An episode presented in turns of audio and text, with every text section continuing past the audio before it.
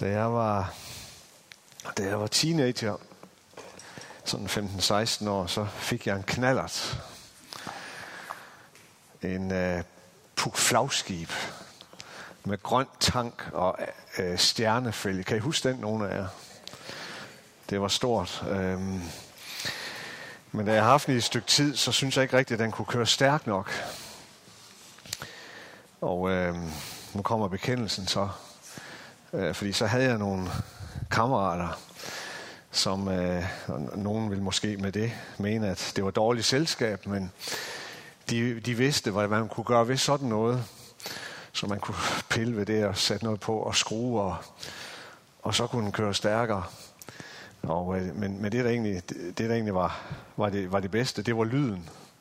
Øhm, og den der noget kraftigere lyd, den har fået, det var, det var stort. Og, øh, når jeg nævner det, så er det bare for at sige, at jeg synes, at jeg i dag har en stemme, der lyder som en gammel flagskib der i, den, i dens velmagtsdage.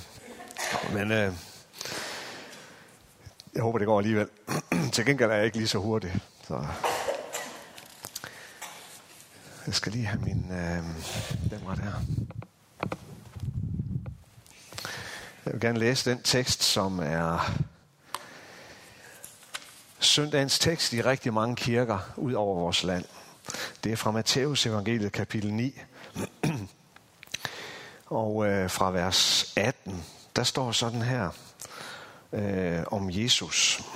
Mens han talte til dem om dette, kom der en synagogeforstander og kastede sig ned for ham og sagde, min datter er lige død, men kom og læg din hånd på hende, så vil hun leve.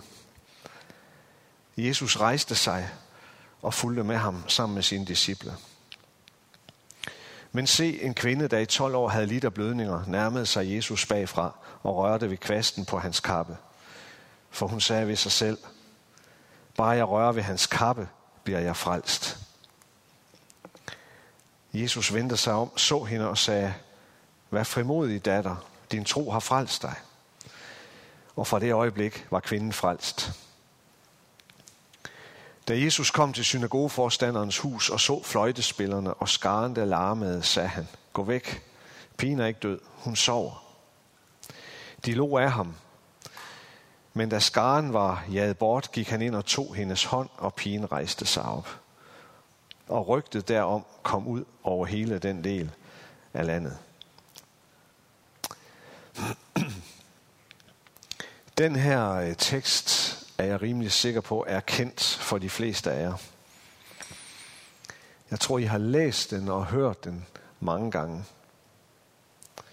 Og øh, det er sådan, det er sådan den her lidt øh, underlige tekst, øh, fordi det, der, det er en, øh, der beskrives øh, en hændelse, hvor der er en første del og en, en afsluttende del. Og midt imellem de her to dele, der udspiller der sig så en anden hændelse. Øhm, og øhm, det er samtidig også en tekst, som alle øh, tre, det vi kalder for de synoptiske evangelier, Matthæus, Markus og Lukas, øh, har med. Der kan være enkelte variationer i det, men de har alle sammen det her med. Øh, og det, der er situationen, det er, at Jesus han, er, han har været ude omkring, og så kommer han tilbage til øh, Kapernaum, øh, den by, hvor Jesus øh, bosatte sig som, øh, som voksen. Og øh, den indledende og den afsluttende del af historien, den handler om, om noget så hjerteskærende, øh, tragisk, øh, en situation, som er opstået, fordi en lille pige er afgået ved døden. Og øh, hendes fortvivlede far, som også er den lokale forstander for synagogen i Kapernaum. Øh, så det er muligt, at, øh, at det er faktisk rimelig sandsynligt, at, at Jesus kendte øh, den her synagogeforstander, at de kendte hinanden. Men han opsøger Jesus for at få ham til at lægge hænderne på sin lille pige. øh, i Markus evangeliet, når han fortæller om det, så, så får vi at vide, at øh, synagogeforstanderen hedder øh, Jairus. Og så er der den her midterste del af historien, som handler om en anden pige, men en ældre pige, som har lidt af sygdom, af en, af en, af en sygdom i 12 år. Og vi får at vide, at hun har lidt af blødninger i 12 år. Øh, og måske handler det om, at hendes øh, menstruationscyklus er helt ude af kontrol, og med langvarige blødninger til følge. Gennem 12 år har hun lidt af det her. Og nogle af de andre evangelister, de, øh, når de fortæller den her historie, så, så giver de os den bonusinfo, at den her, den her kvinde, den her stakkels kvinde, forgæves har forsøgt alt. Og hun har brugt alle sine penge til forskellige læger igennem årene. Men intet har hjulpet. Hun er stadigvæk syg.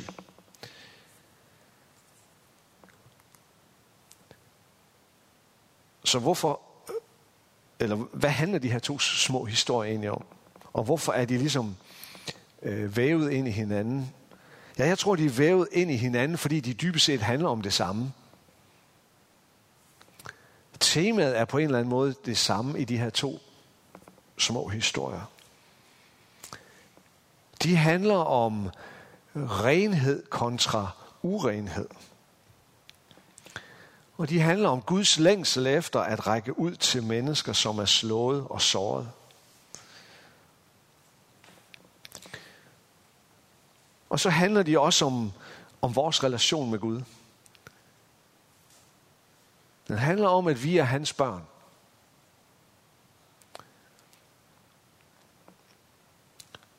Og så synes jeg også, at, at begge de her to hændelser udfordrer enhver af os, som som gerne vil være kirke i dag. Men renhed og urenhed, det er et tema i begge fortællingerne. Der siges ikke noget om det, men, men, øh, men det er helt klart et underliggende tema. De religiøse regler og religiøse forskrifter er et tema i begge fortællinger, selvom der ikke siges noget om det. Men kvinden med de mange år i blødninger. Hun var, hun var uren. Hun var en uren kvinde i henhold til de jødiske religiøse forskrifter. Hun kunne ikke tage del i det sociale liv. Hun kunne heller ikke tage del i det religiøse liv. Hun kunne ikke tage del i tilbedelsen. Hun kunne ikke øh, besøge øh, besøge templet i Jerusalem, hvis det var det, hun ville. Øh, hun var udenfor, for hun var uren, og hvis andre kom for tæt på hende, hvis andre kom i berøring med hende, så blev de også urene. Og der står det her med, at kvinden, hun, da Jesus øh, kommer til byen der, der står der, hun, hun nærmede sig Jesus bagfra og rakte ud efter kvasten øh, på hans kappe. Fordi bare jeg kan røre ved den, bare jeg kan røre ved, ved kvasten på hans kappe, så bliver jeg rask, sagde hun til sig selv. Altså hun forsøgte at snige sig ind. Hun forsøgte at komme så uset, som hun nu kunne.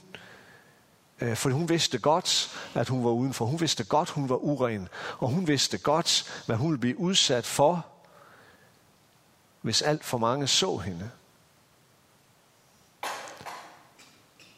Så hun prøvede at snige sig ind på Jesus. Jesus han øh, gik sikkert med sådan en, en øh, et sjal eller en kappe. Øh, mange jødiske rabbiner ville gå med sådan en. Det var sådan en beklædningsgenstand, som Øh, jeg tænker ikke Jesus lagde særlig væk ved det, men, men fraisererne lagde vægt ved det her med at, at, at gå med sådan en. Og, øh, og den havde de her, den havde sådan nogle kunstfærdige kvaster hele vejen rundt på, øh, på den her kappe eller på det her sjal, og, og øh, øh, nogle af dem havde meget store kvaster på, fordi der var, sådan, det var, der var måske sådan en eller anden konkurrence om at have de fineste kvaster blandt de her øh, rabbier, øh, og som et udtryk for, at jo, jo, jo, jo finere kvast jeg har, jo mere religiøs og jo mere from er jeg. Måske var det det, der for fået den her kvinde til at tænke, jamen, her kommer, her kommer Jesus, hvis bare jeg kan røre ved den kvast, så bliver jeg jo rask. Vi ved det ikke.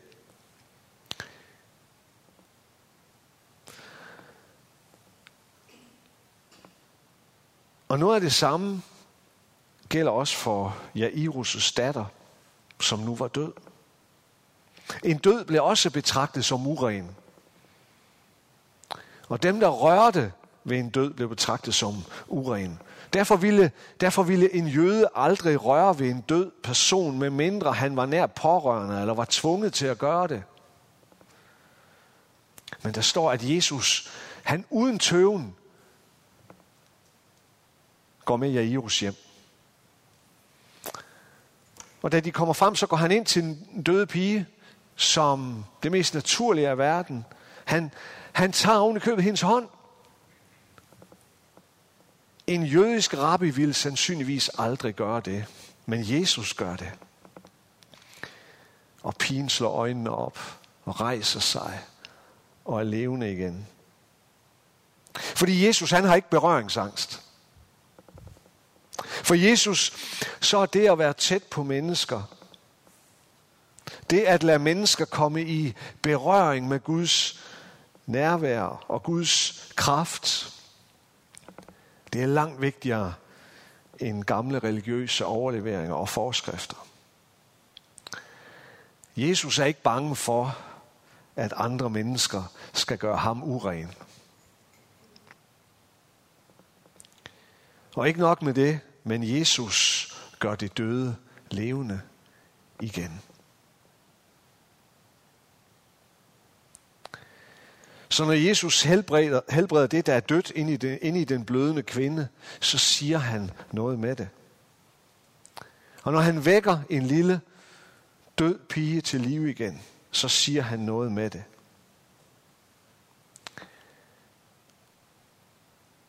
Og han siger, at i Guds øjne, så så, så er der ikke, så er det ikke, en, så er det ikke en, en, en syg krop eller en død krop, der skiller os fra ham. Og med sine handlinger vil Jesus fortælle os, at der kommer en dag, hvor han vil genoprette alt. Der kommer en dag, hvor kroppen skal genoprettes og opstå, og alt skal blive nyt.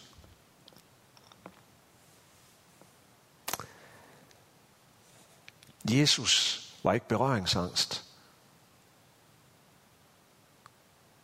Han var ikke bange for at gå ind og tage en død pige ved hånden. Selvom hun blev betragtet som uren, og han ville blive betragtet som uren. I det lys kan man måske sige, at Jesus gik ind i den ultimative urenhed ved at dø selv for vores skyld. Han tog vores urenhed på sig.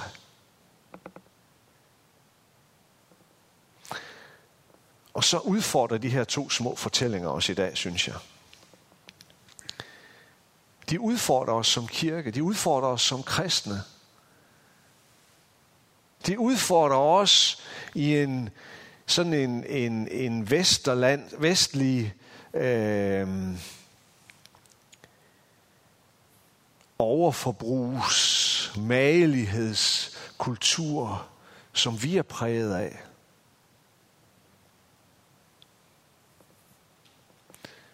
Det udfordrer os, når vi siger, at vi gerne også vil række ud til mennesker omkring os. Den udfordrer os, når vi siger, at vi ønsker at være fællesskab for dem, som er udenfor. At vi ønsker at invitere alle, uden hensyntagen til deres status, tilstand eller anseelse. Fordi spørgsmålet det er jo, og det, det er det spørgsmål, der udfordrer os, udfordrer mig, synes jeg. Spørgsmålet er, hvem vi står tættest på. Står vi tættest på Jesus, som gik lige ind til den døde pige? Den Jesus, som stoppede op og, og lod til at stortrives sammen med den urene, blødende kvinde. Eller står vi tættest på den religiøse elite i landet? Den religiøse elite, som sagde, du må ikke dit eller dat.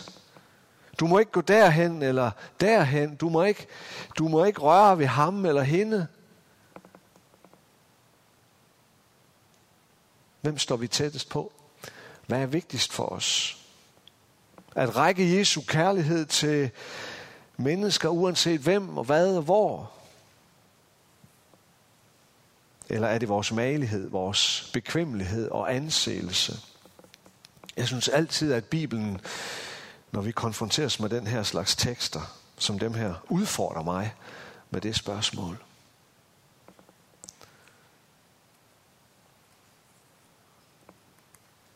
Og så til sidst, de her, de her to små beretninger, de handler om, om det at være et Guds barn.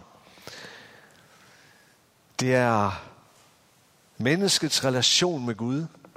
Det er Guds kærlighed til mennesket, som bevæger Jesus. Den lille døde pige, det er jo Jairus' lille datter. Naturligvis gør synagogeforstanderen alt i sin magt for at hjælpe hende. Og hvem vil ikke gøre det for sin egen datter? Men hun er mere end Jairus' datter. Hun er Guds datter. Hun er Guds barn. Og det bevæger Jesus. Det bevæger ham, så han uden tøven bevæger sig hen til huset. Og uden tøven går ind til hende. Ind til hende, som alle andre betragtede som uren. Det bevæger ham, så han uden tøven tager hendes hånd, for hun er Guds datter. Og den blødende kvinde, hvad siger Jesus til hende, efter at hun har rækket ud? Efter hun bare lige har strejfet kvasten på Jesu kappe. Og at hun i det samme øjeblik mærker Guds helende og lægende kraft gå ind i hende og helbrede hende. Hvad er det så, der sker? Ja, Jesus kigger på hende, og så siger han, vær frimodig, datter, din tro har frelst dig. Datter, din tro har frelst dig. Du er en datter. Du er et barn. Du er Guds barn. Kvinden ønskede naturligvis at blive helbredt, og det blev hun. Men hun blev meget mere end det. Hun fik meget mere end det. Hendes relation med Gud blev stadfæstet. Du er mit barn. Du er ikke uren eller uværdig i mine øjne. Du er meget mere end det. Du er min datter, siger Gud til hende i Jesus. Du er ikke udenfor. Du er ikke uønsket. Tværtimod, du er en datter. Nogle gange der kan du måske se på dig selv, se på dit eget liv, og du kan komme til at reflektere over, hvad du ser og hvad du oplever. Nogle gange kan du fokusere på dine fejl eller mangler, dine svagheder og skrøbeligheder. Men du er aldrig så uren, så Gud ikke vil have noget med dig at gøre. Andre gange kan du føle dig alene eller uønsket, eller som om der ikke er plads til dig. Eller du kan være i tvivl, om du er elsket, eller om du overhovedet er set af nogen. Men du vil altid være Guds søn eller Guds datter. Lad os bede sammen. Almægtige Gud og himmelske Far, tak fordi at du ser os. Tak fordi vi er set af dig.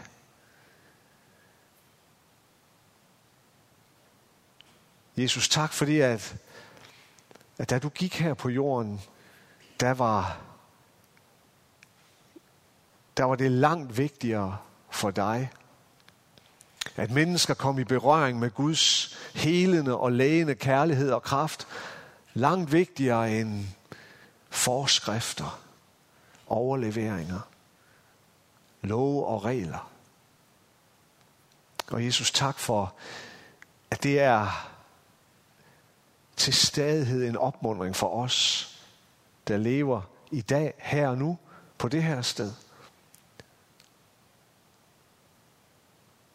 Tak fordi vi ikke behøver at føle os urene i vores relation med dig. For du går netop til den urene, eller du går netop. Du gik, og du går, og du møder en hver, som kan føle sig udenfor, kan føle sig tilsidesat. En hver, som er, som kan føle, at nogle gange, at vores liv er et stort blødende sår. Tak fordi, at du kommer og læger. Tak fordi, du kommer og tager vores hånd.